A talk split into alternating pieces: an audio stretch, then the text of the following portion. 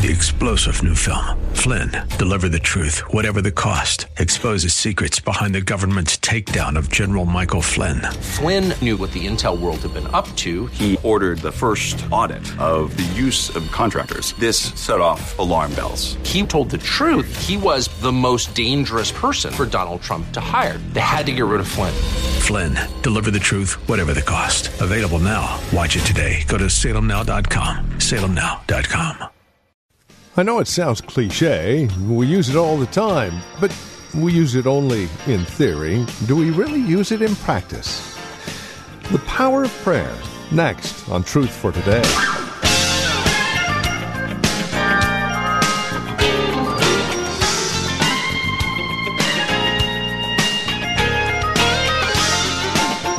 We claim it all the time, don't we? It's a phrase that we use in a cliche sense more often than not. There's power in prayer. You know, if we really believed that, just how busy would we be in prayer? Today, we'll explore all of that.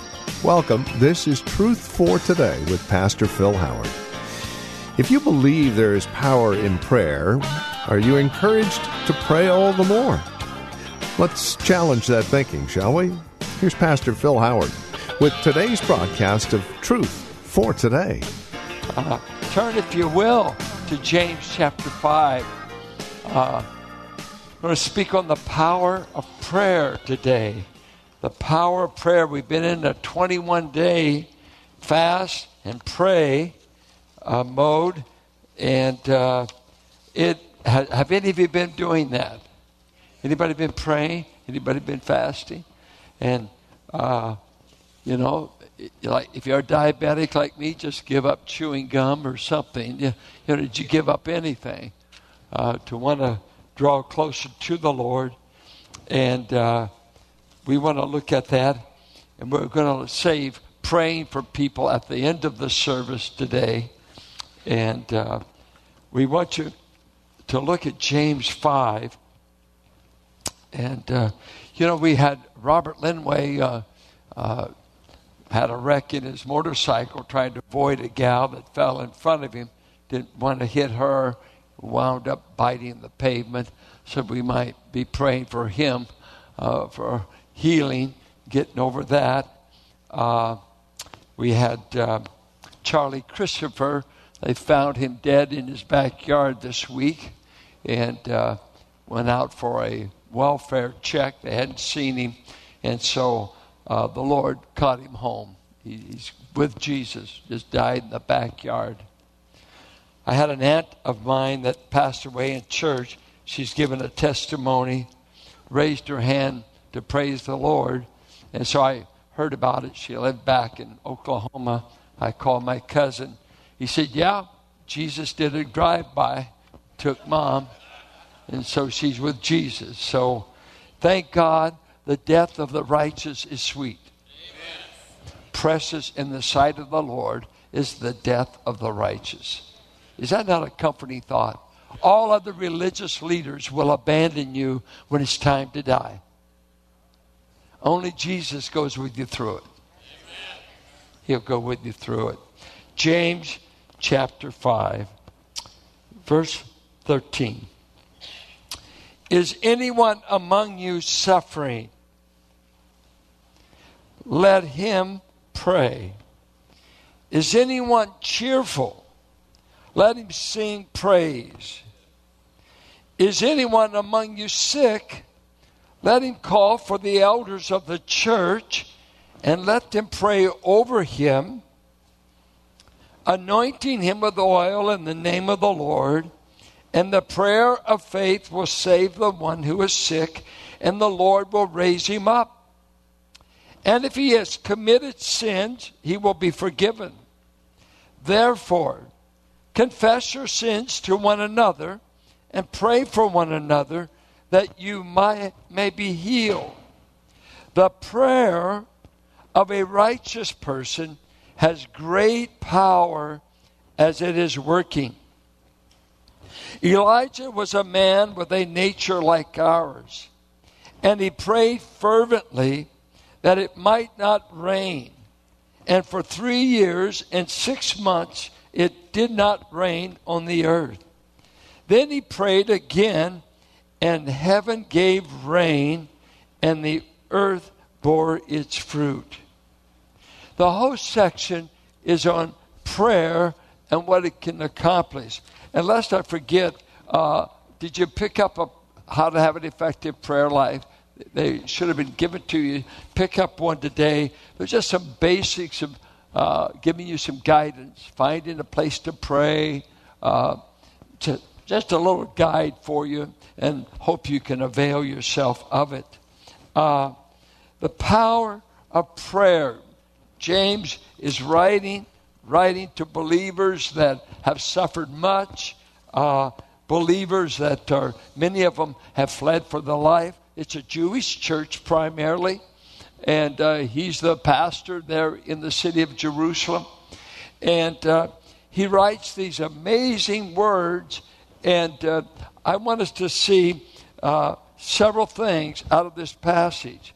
First of all, we're going to look at the privilege of prayer, what all the areas of life it can cover for you. Two, uh, the power of prayer, that uh, we're not counting beads, and we're not uh, doing vain repetition. We're not doing prayer wheels. We're actually doing something God ordained, and God will honor because it's his means of appropriating what he wants to give us. And he said, ask, seek, knock, I'll answer. You knock, I'll respond. He set it up. He said it. And so we're just appropriating the means of grace when we pray. And then we want to uh, consider that prayer is a gift to all of God's people. It's not for a special class. Uh, let's get a professional prayer. Uh, let's let's pay someone to do the praying. Uh, uh, or let's have a confession booth. No, none of that stuff is here. Uh, the confessing our faults to one another, our sins literally, is not going to a confession booth. It's an honest community where we share our struggles one with another. Let's look at, first of all, I would see about five different categories of praying for people that are called sick. And I just want to delve into some of the words uh, in this section. The first one, he said, if you're suffering, verse thirteen, you yourself be doing some praying. Let me give you the meaning of the word. It, the word suffering here, to suffer misfortune, uh, to be in a sorry situation, uh, enduring evil circumstances. Not talking about the physical here. You, you're overwhelmed by life. You've just, you've been ambushed, as it were. In uh, James one, he said, count it all joy when you fall into diverse temptations. And the word there was used of the man on the Jericho road that was fallen upon and robbed and beaten. The idea is sometimes life will just overwhelm you with circumstances that, like that, you, you I don't know how I'm going to make it. I, my head's going everywhere. I'm suffering. And think of this church. Maybe as a Jewish believer in Jerusalem, I lost my job. I was kicked out of the synagogue. I lost my inheritance. I, my relatives got rid of me. I'm suffering for the faith and all kinds of things. Loss of health, loss of finance, loss of loved ones, whatever. He said, if you're suffering anyway, call on the name of the Lord, and he will be there to help you. Amen. Then he says, but I love this. Uh, if if things are going well, go eat at Ruth Chris. yeah, yeah. Uh, let him sing praise. I just got a bonus. How many of you men go home and you call the family together and say, we're going to sing a song of praise to God? I just got a bonus. If anything good happens to you, do you ever sing, how great thou art? I'll sing praises to his name. You're a good, good God. Oh, no. Or, or man, I'm worth it. I am somebody. No, no, no. All benefits, all blessings should teach you to sing. There is no Bible for a non-singing believer. No Bible. You can't be under the Spirit's control and not want to sing to God praises. When we talk about you know how to sing, we already know you don't. Some of you are blessed to sing good. It doesn't matter about good. It's none of that. You're not auditioning. You're praising God for His goodness. We used to sing a song, "Oh, say but I'm glad, oh, say but I'm glad. Jesus has come and my cup's overrun. Oh, say but I'm glad." I mean, I grew up with so many choruses. You know, when you get into a fifteenth century hymnology, there's five stanzas, four stanzas. A mighty fortress is our God, a great man. It is majestic, powerful. And if you know that, sing it. It's wonderful. But you might learn just some little choruses. Thank you, Lord. Praise you, Lord. And that's what he said. Two responses. If it's bad, pray. If it's good, sing His praises. So respond one way or the other. Talk to the Lord. Then he goes on and he comes to this word that he says, then is anyone among you sick? And the word sick is interesting. It's a word that literally meant is weak. Uh, maybe it's from the sickness. Uh, whatever causes it, it's a broad term. Uh, it was used of the weaker sex. First Peter three seven. Be good to the wife of the, the weaker vessel. Physically, I think he's referring to there. Uh, weaker. Paul said, I am when I am weak, then am I strong. Uh, his infirmity could have been, it was in the flesh for sure. The thorn was in the flesh. So whatever it is, it's not specific as to what the weakness is. But here they translated, he's sick. He's lost strength. Uh, just no strength. Have you ever been either physically or emotionally, mentally to the place of no strength? I, he told them in verse thirteen, you pray when you're overwhelmed with problems. Now he's saying, when you're overwhelmed with a sense of weakness, incapacity, maybe not the strength to get out of the bed. You know, I was amazed, and, and I moved at people in this church, like at this music retreat over the weekend. Two women came to that, Kim and Suzanne, in wheelchairs. They had to get over Highway seventeen. They had to be wheeled in. They obviously wanted to be there.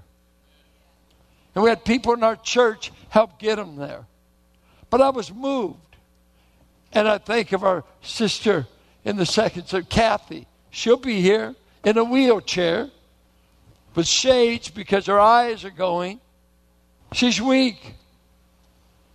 She'd be a woman to be good category. I'm going to call the elders. Do you guys pray for the sick? Do you pray for people that lost all their strength? Most of you don't call on us because you haven't been taught you can. Because conservatives don't practice James five. The Bible teaches it. You ought to get in a church that teaches it. We barely teach it. We barely practice it. We're all about Bible studies, but when are you going to practice the Bible? Call the elders, call the pastors of the church to come and lay hands on you and pray for you. It's your biblical, spiritual privilege in the community of the saints. So he said, what, what good will that be? Call for the uh, elders, pastors of the church, and let them pray over him. Anoint him with oil. Isn't that interesting? In the name of the Lord. Why do you anoint them? Uh, there's two views on this word anoint. Uh, some believe that it's medicinal and oil was used that way. That, that it, in ancient history, they used oil for a lot of remedies. They used to anoint the prophet, the king, and the priest as they began their office. And it wasn't for physical healing. What the word anoint meant, it was be present. Be present. You hear people pray, God anoint your servant. Well, they're not meaning pour oil on them. It's the idea of anointing was the presence of the Spirit. First John two, you have all received the anointing. And I believe that's reference to the Spirit. You've all been initiated into your faith by the coming of the Spirit. And He is the anointing that keeps you from being deceived by Antichrist teachers. The presence of God, so the sick person, the weak person, they're there. Maybe God's forsaken me. Maybe I, where is He? Where is He? Why am I in this condition? Come, pastors, anoint. We have a little bottle. We use olive oil. It doesn't matter. The idea is you place the oil not as the Roman Catholic divine unction and last rites. The oil, it says, we believe God is present even when you're sick. God is near. God is near. The elders won't heal you. God will. We're not faith healers. I don't think there are any. Maybe there is. If you need help, find them. And if you've got it, heal somebody. I don't want to argue with you about it. Just do it. But remind them God hasn't forgot you when you're too weak to get out of bed, too weak to help yourself, too weak to pray. Some of you have never been there. I was um, twenty-six years old, ready to have a mental breakdown, really a nervous breakdown. I couldn't help myself. I've been there.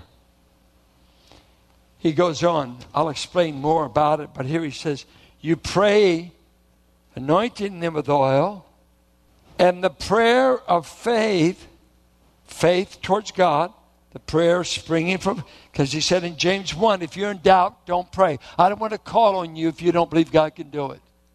Just no, no. You're such a cessationist, you don't think God can heal today. Well, if you're at that camp, don't bother me when I'm sick. I want someone that believes God could heal me. Amen. And the Lord will raise him up, the sick person. Now he uses another word. Here's what's interesting. He uses three different words. Suffering is a Greek word, kagopathai. I know you don't want to know it, but there it is. The second word is asthenes. The third word is the word komnata. When he uses in verse fifteen, and the prayer of faith will save the one who is komnata. Let me just tell you what that word meant.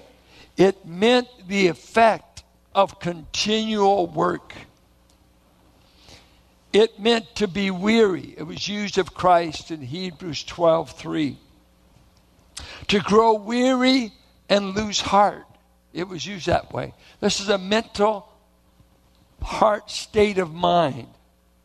The one who not is just physically, we always put the emphasis on the physical, but this word goes, the one that's sick, they're weak overall, could be the thing making them physically sick, or the physical ailment has weakened them overall. Here, they have come to the point of exhaustion, uh, mentally, in their soul. Uh, pray to be weary, to be tired with exertion. Labor to the point of weariness.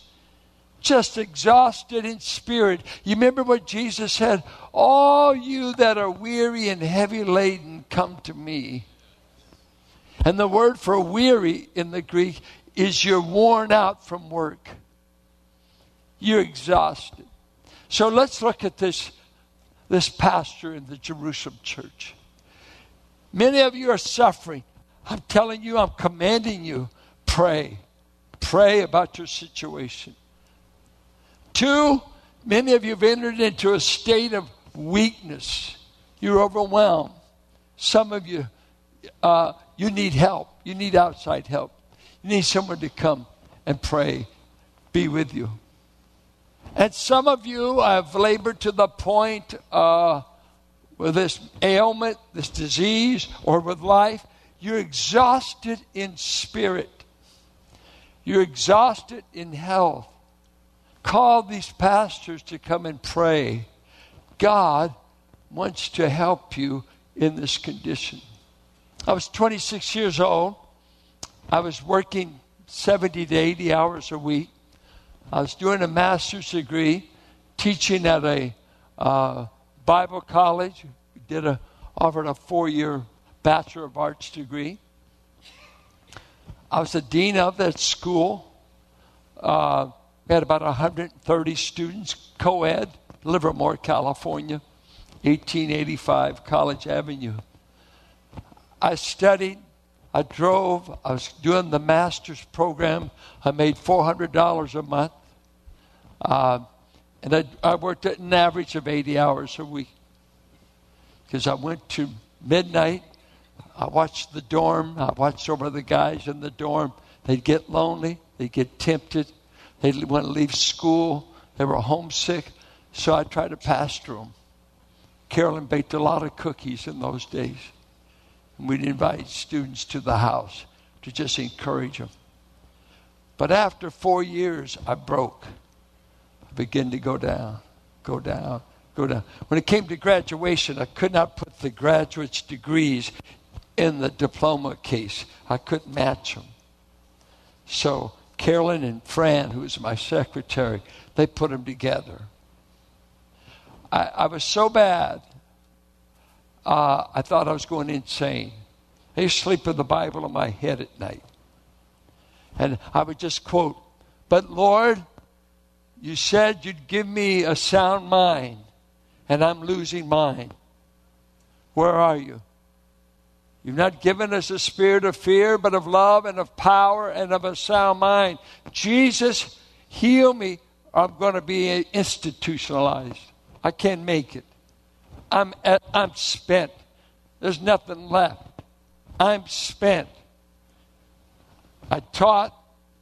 I went to school, doing a master's, teaching ten units of college units, correcting papers, managing a faculty, living on no money. Boom, boom. I was sick all the time. I always had a cold. I could never get well because I was going so much. I didn't know what to do. One of my profs in school would give me verses, so I'd quote them.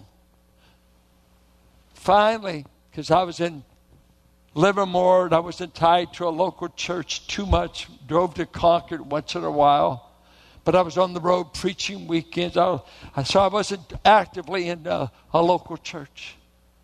I told Carolyn, I said, "Call my mom, call my dad, call my sister, and tell them to come and anoint me. I can't go any further." They prayed. It gave me hope. I moved to Fresno, California. I couldn't read a book for four months. All I did was ride a bike and take care of my two-year-old daughter. Carolyn worked. I rode a bike. I slept. And I took care of Deborah. I... I had an unofficial nervous breakdown. And all I wanted is someone to tell me God is near. God is near. God is near. James is saying, do you feel weak? Do you feel um, exhausted with your sickness? Exhausted in your condition? Jesus cares. God cares. He wants to help you. Call in help. And this is Truth for Today, the radio ministry of Valley Bible Church here in Hercules, and our teacher and pastor, Pastor Phil Howard. Thank you for spending time with us today. As always, it is a pleasure and a delight studying God's Word with you, that we might mutually grow in our love and admiration for our Lord and Savior, Jesus Christ. If you have questions about today's program, maybe you have a question about your own walk or relationship with the Lord, we would love to talk with you. No strings attached. Give us a call, and we'd be more than happy to answer any questions we can or pray with you. Our phone number is eight five five, eight three three, nine eight six four. If you would rather write to us, here's our address, fifteen eleven M Sycamore Avenue, Suite two seventy-eight. We're here in Hercules, the zip code nine four five four seven. So again, you can reach us by phone, by mail, or better yet, stop by our website and drop us an email. Let us know you paid us a visit. You can find us at truth for today radio dot org. That's truth for today radio dot org. And then if you would like to join us here at Valley Bible Church for worship, Sunday services are at nine and eleven, and directions can be found at our website, truth for today radio dot org, or by calling eight five five, eight three three, nine eight six four. And then come back and join us next time for another broadcast of Truth for Today with Pastor Phil Howard. Blessed be the name of the Lord.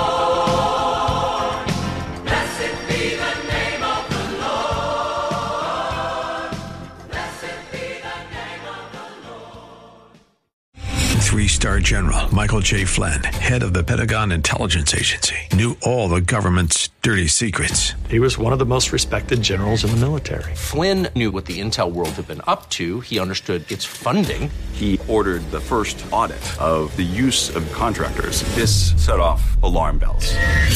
The explosive new documentary, Flynn, Deliver the Truth, Whatever the Cost, and covers the facts behind this scandal. Flynn told the truth. He was the most dangerous person for Donald Trump to hire. I find out the worst enemy that I'm going to face in my life is right here in America. They took my assessment and they wanted me to change it. And I was like, I'm not changing it. They had to get rid of Flynn.